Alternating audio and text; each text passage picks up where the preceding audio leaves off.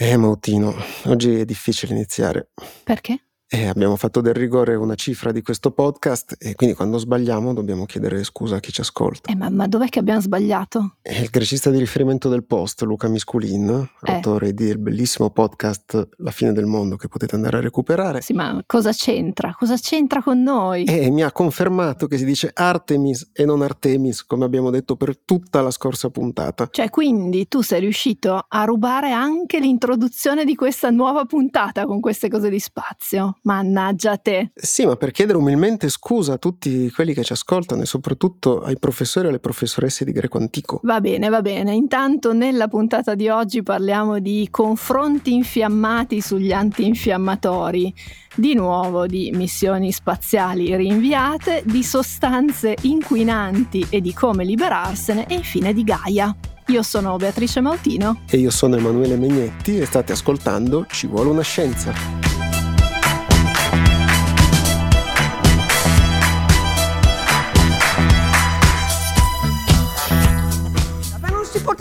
Che c'erano delle cure, bisognava dire vaccino, vaccino, vaccino, vaccino, vaccino, vaccino, vaccino, vaccino, vaccino, solo vaccino. Non si poteva dire nient'altro.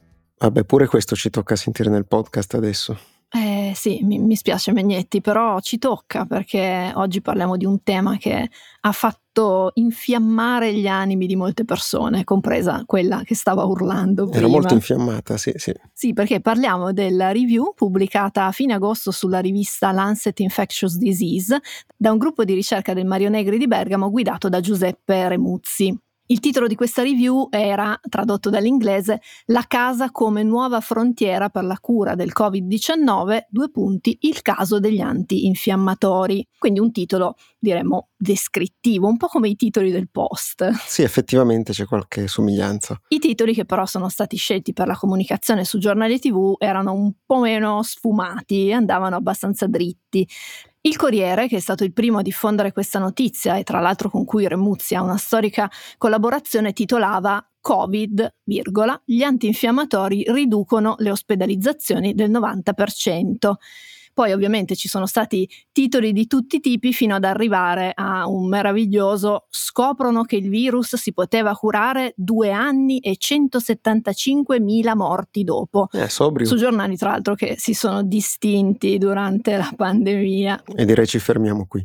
Esatto, le reazioni, voi che ci ascoltate, le potete immaginare o magari le avete anche viste circolare sui social, in giro per la rete, si è andati dalle strumentalizzazioni politiche, da una rabbia diffusa, accuse al ministro Speranza, hanno anche chiesto l'impeachment per il ministro, fino ai tentativi di correre ai ripari da parte dello stesso Remuzzi che ha dato interviste e dichiarazioni per cercare di ridimensionare e contenere questa cosa che è diventata decisamente grossa. Eh sì, infatti vale la pena rivederla brevemente, sia nei termini della questione e poi farci anche qualche ragionamento sopra.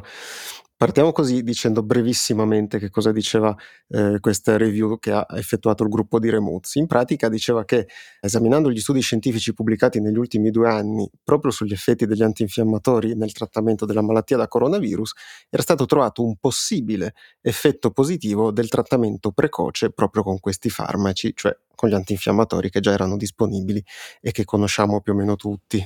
Quindi anche in questo caso molto sfumata come descrizione. Esatto, quel possibile effetto dovrebbe già dirci qualcosa. Le cose quindi, come avrete intuito, sono un pochino più complesse di quanto siano apparse e visto che noi nella complessità ci sguazziamo, è proprio un po' il nostro pane, tuffiamoci in questa complessità, Mautino. Come zio Paperone nei paper dollari. Ecco. Gli antinfiammatori non steroidei, cioè eh, quelli che sono identificati con la sigla FANS, eh, sono i protagonisti proprio di questa review che è stata effettuata dal gruppo di ricerca di Remuzzi e sono indicati come prima linea di trattamento dei sintomi da coronavirus nelle linee guida già dell'AIFA, cioè dell'Agenzia Italiana del Farmaco e del Ministero della Salute addirittura dall'autunno del 2020, assieme ad altri farmaci come il paracetamolo, che è invece un'altra categoria di eh, medicinali. Paracetamolo e quindi tachipirina e non a caso le parole che forse vi ricorderete di più eh, nelle fasi iniziali della pandemia erano la famosa tachipirina e vigile attesa, no? che era quello slogan che era stato messo un po' in circolazione per definire quelli che sarebbero stati i protocolli eh, definiti dal Ministero della Salute proprio per trattare i casi di Covid. Le linee guida erano molto più complesse ed elaborate e comprendevano sia farmaci consigliati da utilizzare, come proprio anche gli antinfiammatori, e altri che invece non dovevano dovevano essere utilizzati perché inefficaci o perché si era scoperto in breve tempo che erano dannosi per il trattamento della malattia, cioè favorivano l'infiammazione che poi portava anche ai casi gravi. Tra l'altro, caro Megnetti, lo dice lo stesso Remuzzi in una di quelle interviste che ha dato nei giorni successivi alla pubblicazione della notizia, lo citiamo letteralmente, lui dice quando sono apparse le prime evidenze sull'efficacia degli antinfiammatori, l'Italia è stato il primo paese al mondo a introdurli nella cura contro il Covid e aggiunge che in Italia l'atteggiamento del Ministero e dell'AIFA è sempre sempre stato impeccabile. Eh, e quindi di cosa si è parlato per giorni e giorni sui giornali? E quindi è stato un grande caos, come capita spesso. Proviamo anche qui a tuffarci in questo caos e vediamo meglio questo studio che è stato presentato su tutti i giornali, che però studio non è. Non a caso, sia io che Megnetti abbiamo sempre usato la parola review che è una parola inglese che identifica un tipo particolare di pubblicazione scientifica. Non lo facciamo perché ci piace dire le parole in inglese, ma perché è proprio una definizione che identifica una categoria specifica di pubblicazione. E quindi un doveroso momento precisetti. Ma sì, e in questo caso però ci sta perché è importante per capire il contesto nel quale stiamo. Una review non è un'analisi sistematica della letteratura scientifica, sono due cose diverse. Adesso ti faccio, caro Megnetti, lo faccio anche a chi ci ascolta, un esempio di analisi sistematica. Vai. Mettiamo di avere tante ricerche fatte da laboratori che sono sparsi in tutto il mondo, che usano approcci differenti, ma che indagano tutte l'efficacia o meno di un determinato farmaco per curare una determinata malattia. Fare un'analisi sistematica significa prenderle tutte, stabilire dei parametri, attribuire a ogni parametro delle sorte di punteggi, potremmo semplificarlo in questo modo, pesare tutto, andare a misurare i vari errori statistici e alla fine arrivare a una conclusione. È come se fosse uno studio di studi. Quando invece si fa una review si esaminano gli studi pubblicati e si propone una chiave di lettura descrittiva. Quindi ricapitolando, l'analisi sistematica è uno studio che ci consente di arrivare a una conclusione che potremmo dire quantitativa. Esatto. La review invece può essere vista come uno stimolo di discussione oltre che uno strumento di informazione per la comunità scientifica che come vi abbiamo raccontato anche in altre puntate si confronta poi su quelli che sono eh, gli aspetti e le valutazioni sugli studi che sono stati effettuati. E qui può avere senso citare di nuovo testualmente Remuzzi e i suoi autori su come hanno definito il loro lavoro. In questa review descriveremo brevemente i meccanismi patogenici che sottostanno ai processi infiammatori dei primi stadi di Covid-19 e discuteremo il razionale per l'uso di antinfiammatori. Quindi Già dalla lettura dell'introduzione possiamo capire che questa review non vuole dimostrare nulla, è però poi evidente, proseguendo la lettura, che sotto traccia l'ipotesi è che gli antinfiammatori possano curare la malattia oltre che alleviare solamente i sintomi.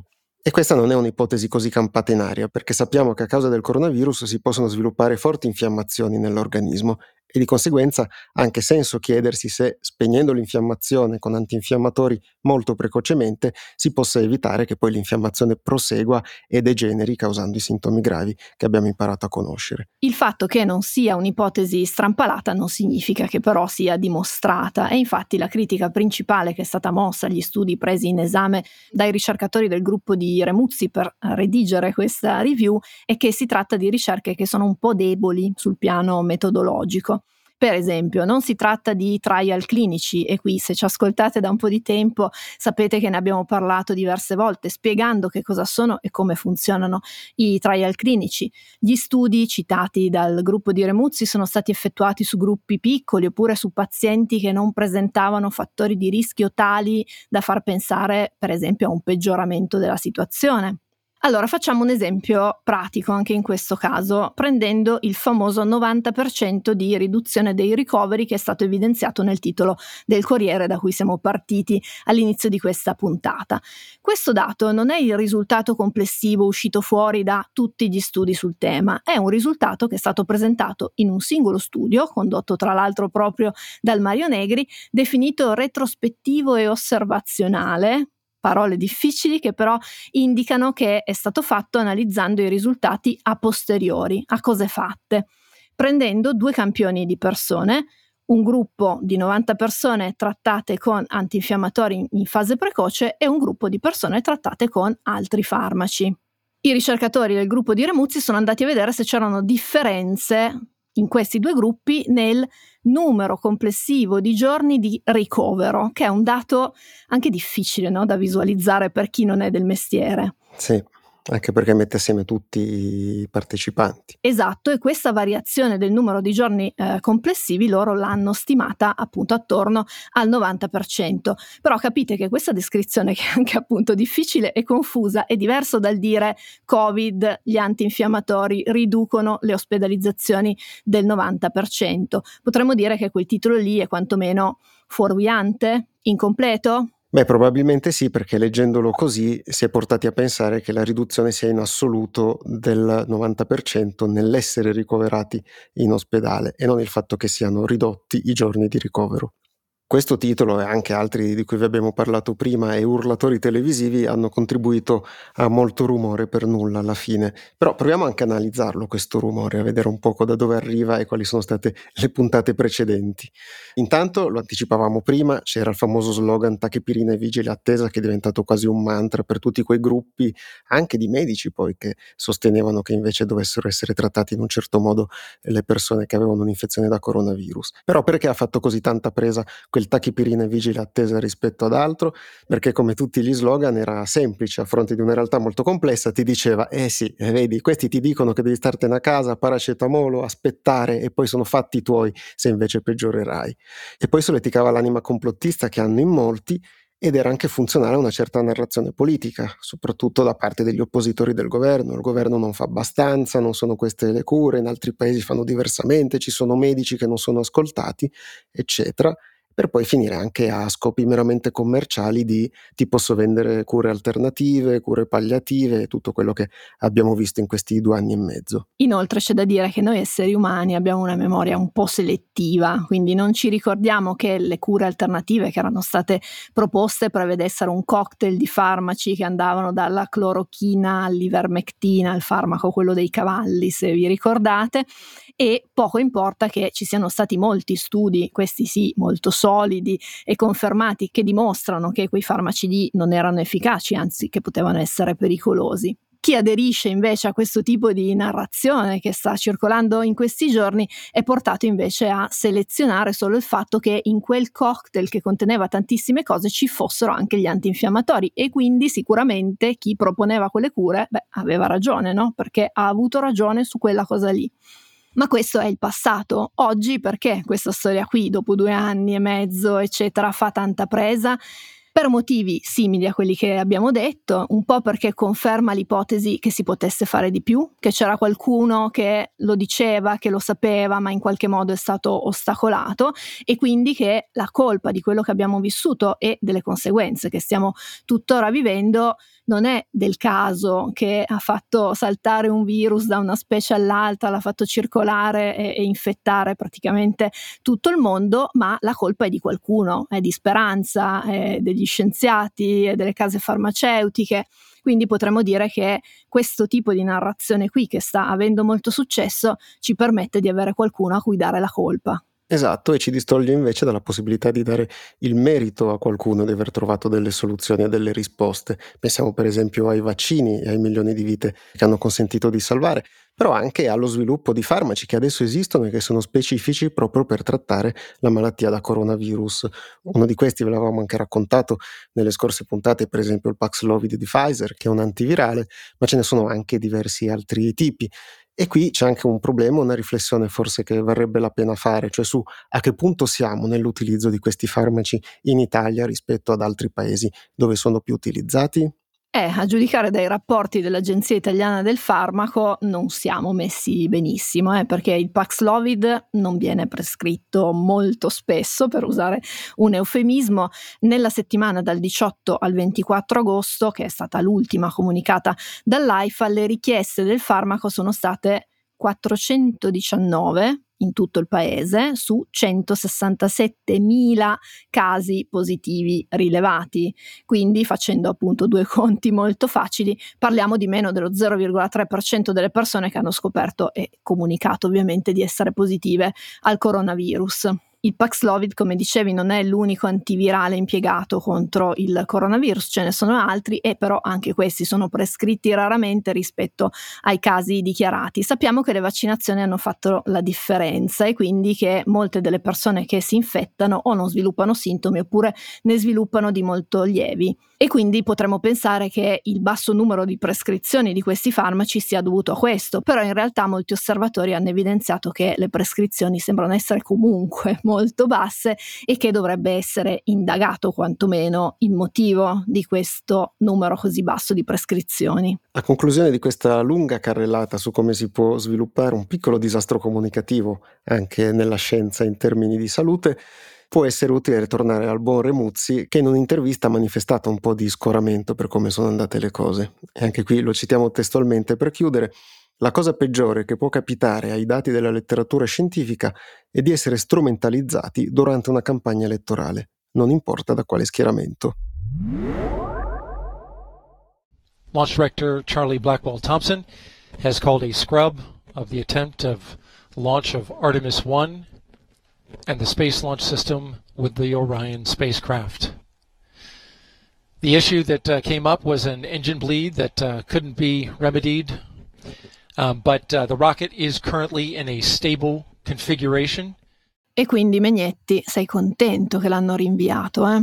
perché così ne, ne, possiamo parlare anche oggi. Esatto, era tutto un piano diabolico, sabotato sulla rampa di lancio il razzo. No. Sei andato tu a crepare quel motore. Avrei preferito che il lancio avvenisse. Vabbè, stiamo parlando naturalmente della missione Artemis 1, che è la prima per riportare in prospettiva gli esseri umani sulla Luna, che doveva partire lunedì, ve l'avevamo raccontata nella puntata scorsa, e invece questa partenza alla fine, cara Mautino, non c'è stata. E dire che io ero davanti, incollata allo schermo per guardarla, perché alla fine mi hai contagiata e quindi volevo vedere questa cosa. Eh, chi disprezza compra, Mautino. Avevo anche obbligato i miei nipoti gemelli di due anni e mezzo a guardarlo e poi si sono addormentati.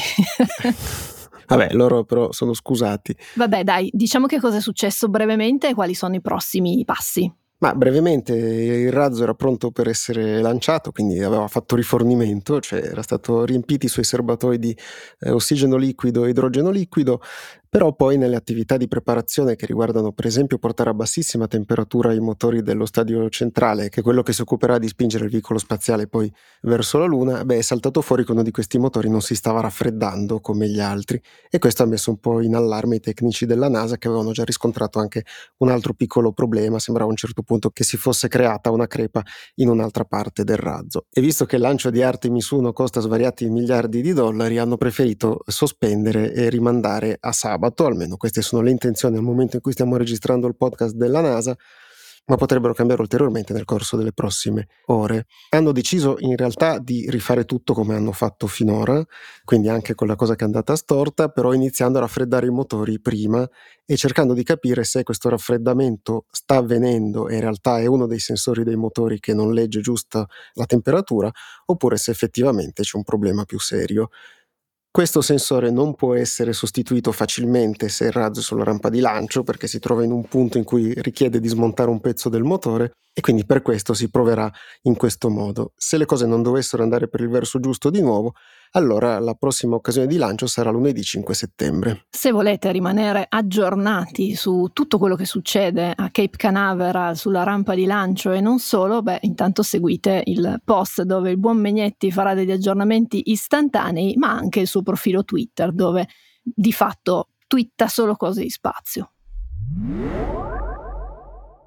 Parliamo di chimica Megnetti. Oh là, finalmente. Finalmente, con una ricerca condotta da un gruppo di ricercatori della Northwestern University a Evanston, nell'Illinois, che è stata pubblicata recentemente sulla rivista Science e ha avuto un certo risalto sulla stampa italiana. Si tratta di uno studio molto tecnico che riguarda un metodo per la degradazione delle PFAS. Niente meno. Esatto, dove PFAS è un acronimo che sta per sostanze perfluoroalchiliche, una classe di migliaia di sostanze diverse che sono usate eh, storicamente nella produzione di moltissimi materiali, dalle vernici agli imballaggi, passando per gli impermeabilizzanti e che però hanno dei grossi problemi di inquinamento ambientale che qui in Italia e in particolare in una zona del Veneto sono particolarmente sentiti.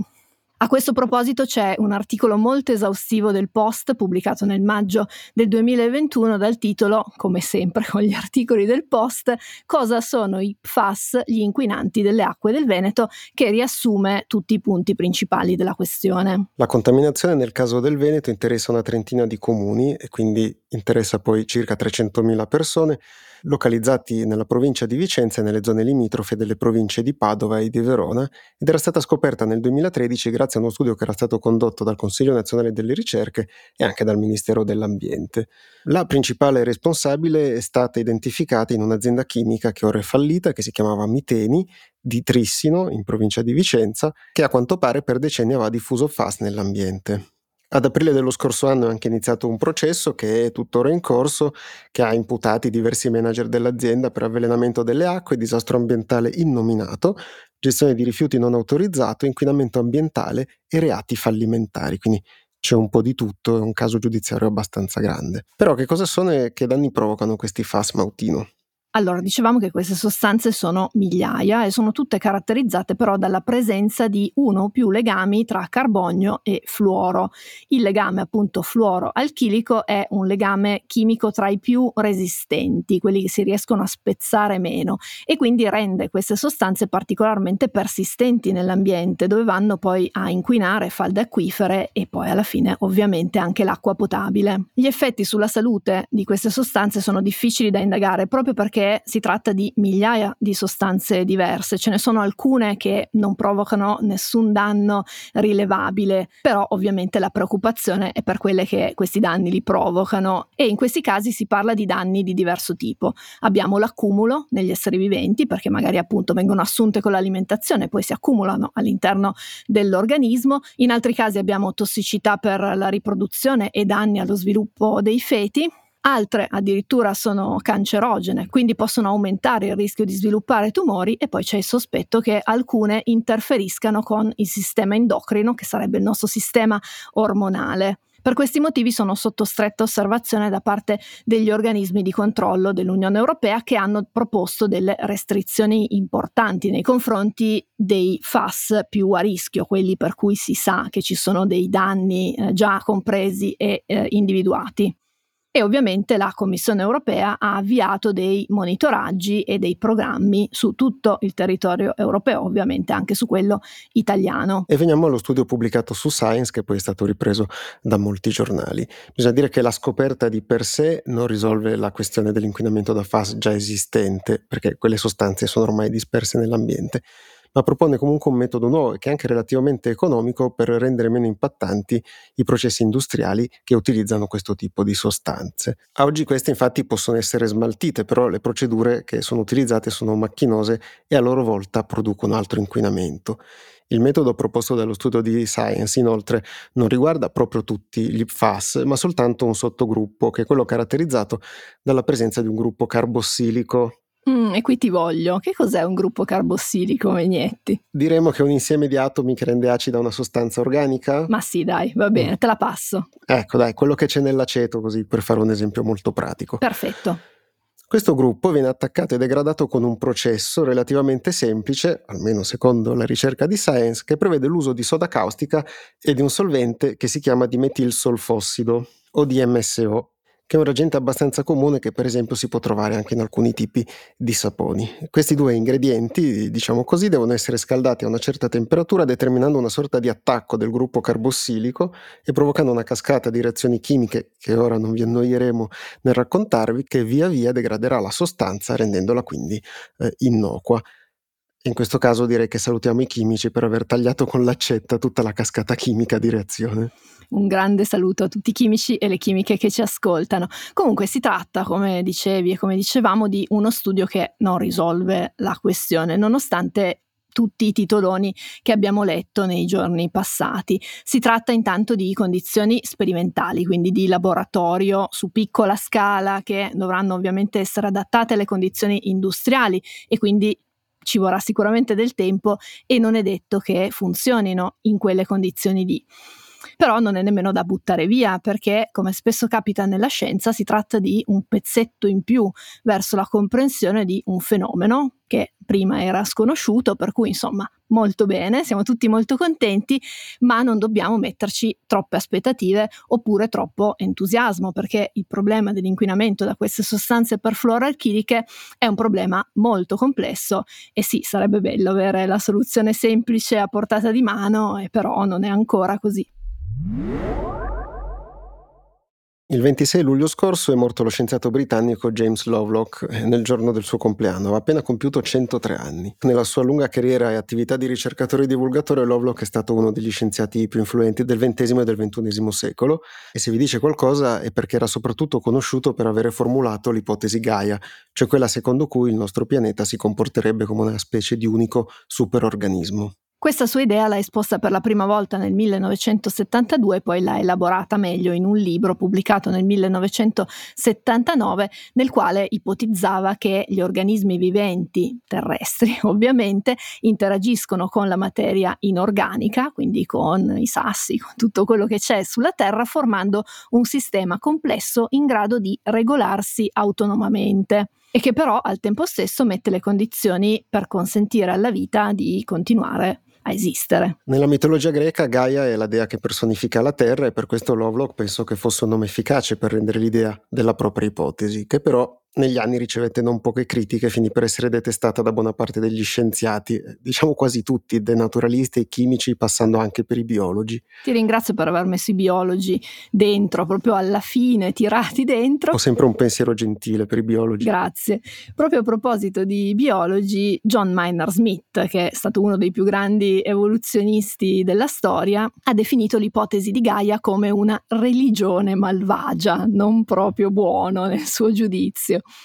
Altri evoluzionisti come Stephen Jay Gould, Richard Dawkins criticarono proprio l'idea di, di Lovelock rilevando come fosse un po' poco allineata ai principi del neodarwinismo, cioè la teoria evoluzionistica che oggi è più eh, condivisa, soprattutto la teoria di, di Lovelock per la sua mancanza di riscontri scientifici chiari, insomma sembrava un po' un, così, un pensiero un po', un po' fricchettone potremmo dire. Sì, forse a difesa di Lovelock dobbiamo però ricordare che quell'ipotesi nacque in un periodo in cui iniziavamo a scoprire la Terra in un'ottica diversa da quella con cui l'avevamo immaginata fino ad allora, cioè fra gli anni 60 e 70 soprattutto, grazie per esempio anche alle missioni Apollo, visto che alla fine di Luna parliamo sempre, abbiamo iniziato a vedere la Terra da un altro punto di osservazione, quindi a vedere questa sfera azzurra con questa sottilissima atmosfera nel vuoto cosmico e quindi anche da proteggere. È da lì che poi è nato anche tutto il movimento ambientalista, tutte le cose che sappiamo intorno alla necessità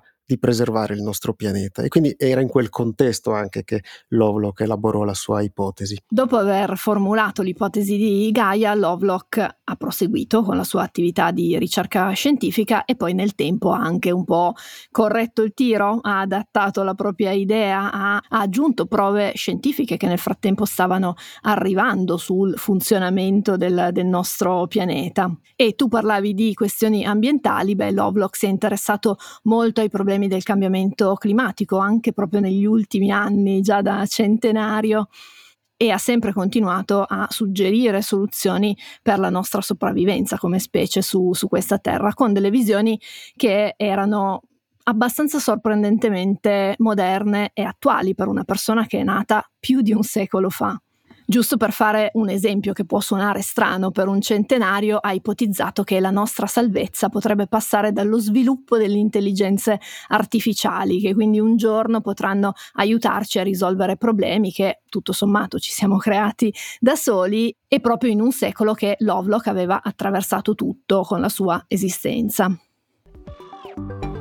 I would hope that cyborgs would do a much better job of protecting the planet than humans have done because they can think 10,000 times faster. Ecco, al di là di queste prospettive un poco fantascientifiche che aveva anche detto in una recente intervista all'Economist, con l'ipotesi Gaia Lovelock contribuì a spingere l'interesse di molti ricercatori comunque oltre i sistemi isolati, no? cioè indagando quelli che sono processi più complessi e che proprio avvengono su scala planetaria. Quella di Gaia era e rimane un'idea che è molto imperfetta, eppure ora sappiamo che la miriade di batteri nel suolo e negli oceani incide per esempio nelle dinamiche, nella composizione dell'atmosfera. Oppure, grazie anche ai satelliti e alle osservazioni satellitari, abbiamo imparato a conoscere meglio gli effetti delle foreste e della fotosintesi su come è fatto il nostro pianeta e su come evolve. Abbiamo capito talmente bene queste cose, o almeno stiamo diventando sempre più bravi a capirle, da poterle utilizzare anche per trovare eventuali tracce di vita su altri pianeti, proprio osservando la composizione atmosferica dei corpi celesti che si trovano oltre il nostro sistema solare. E poi così, forse al di là di tutti gli scetticismi e delle critiche che aveva ricevuto, Mautino possiamo dire che Lovelock comunque ebbe il merito di avvicinare e di incuriosire molte persone alla scienza e che probabilmente là fuori ci sono tanti biologi e ricercatrici e ricercatori che proprio grazie alla lettura dell'ipotesi di Gaia hanno trovato nella scienza il loro posto su Gaia. Siamo arrivati alla fine di questa seconda puntata della seconda stagione di Ci vuole una scienza. Noi vi ringraziamo per averci ascoltati e vi invitiamo a diffondere questo podcast ai vostri amici, alle persone a cui volete bene. Fategli sapere che esistiamo e fategli sapere che possono ascoltarci. Noi ci sentiamo la settimana prossima, se avete curiosità, consigli, domande da farci ci potete scrivere a ci vuole una scienza chiocciolalpost.it, trovate questa puntata e tutte le altre puntate e anche la vecchia stagione sulle piattaforme e sull'app del post e ci sentiamo venerdì prossimo. Ciao! Ciao.